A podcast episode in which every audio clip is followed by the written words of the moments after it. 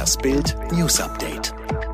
Oberverwaltungsgericht Berlin bestätigt, Demo gegen Corona-Politik erlaubt. Auf ihn schaute gestern ganz Deutschland. Verwaltungsrichter Dr. Wilfried Peters. Um 13.40 Uhr kippte er das Anti-Corona-Demo-Verbot der Berliner Polizei.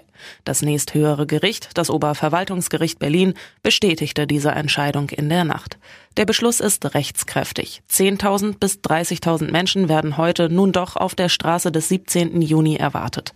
Eine Gemengelage aus Verschwörungstheoretikern, Impfgegnern, Neonazis, aber auch ganz normalen Bürgern. Die Entscheidung ist eine Megaklatsche für Berlins Innensenator Andreas Geisel und den Regierenden Michael Müller, die das Verbot der Demo begrüßt hatten.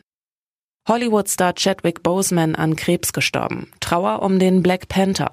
US-Schauspieler Chadwick Boseman, Hauptdarsteller in dem Marvel-Blockbuster, ist im Alter von nur 43 Jahren gestorben. Er erlag einer Darmkrebserkrankung, wie sein Agent bestätigte.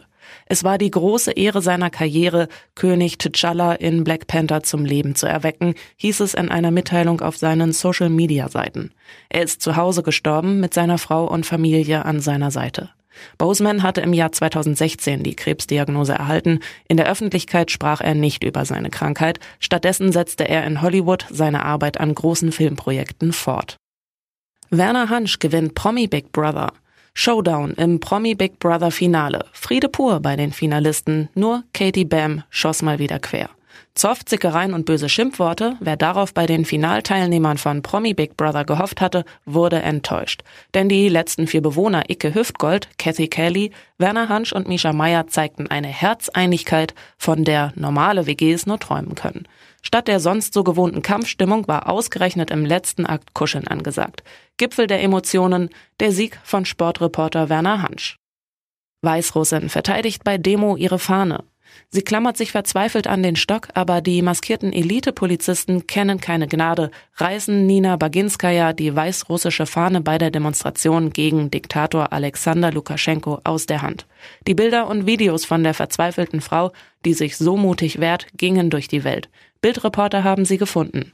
Nina Baginskaya wohnt in einem kleinen Apartment im Zentrum von Minsk, kümmert sich vormittags um ihren Enkel, danach zieht sie sich um und geht täglich mit hunderten anderen Frauen auf die Straße. Dortmunder Doppelblamage. Die Bundesliga hat noch nicht begonnen, da blamiert sich die Borussia zum ersten Mal bis auf die Knochen. Bei der offiziellen Saisoneröffnung mit Doppeltest gegen Paderborn und Bochum, die wegen der Corona-Krise live nur auf Sky und im BVB TV zu sehen war, sorgte ihr Auftritt bei den Fans und der Führungsriege um Boss Hans-Joachim Watzke und Manager Michael Sorg für einige Sorgenfalten und Kopfschmerzen.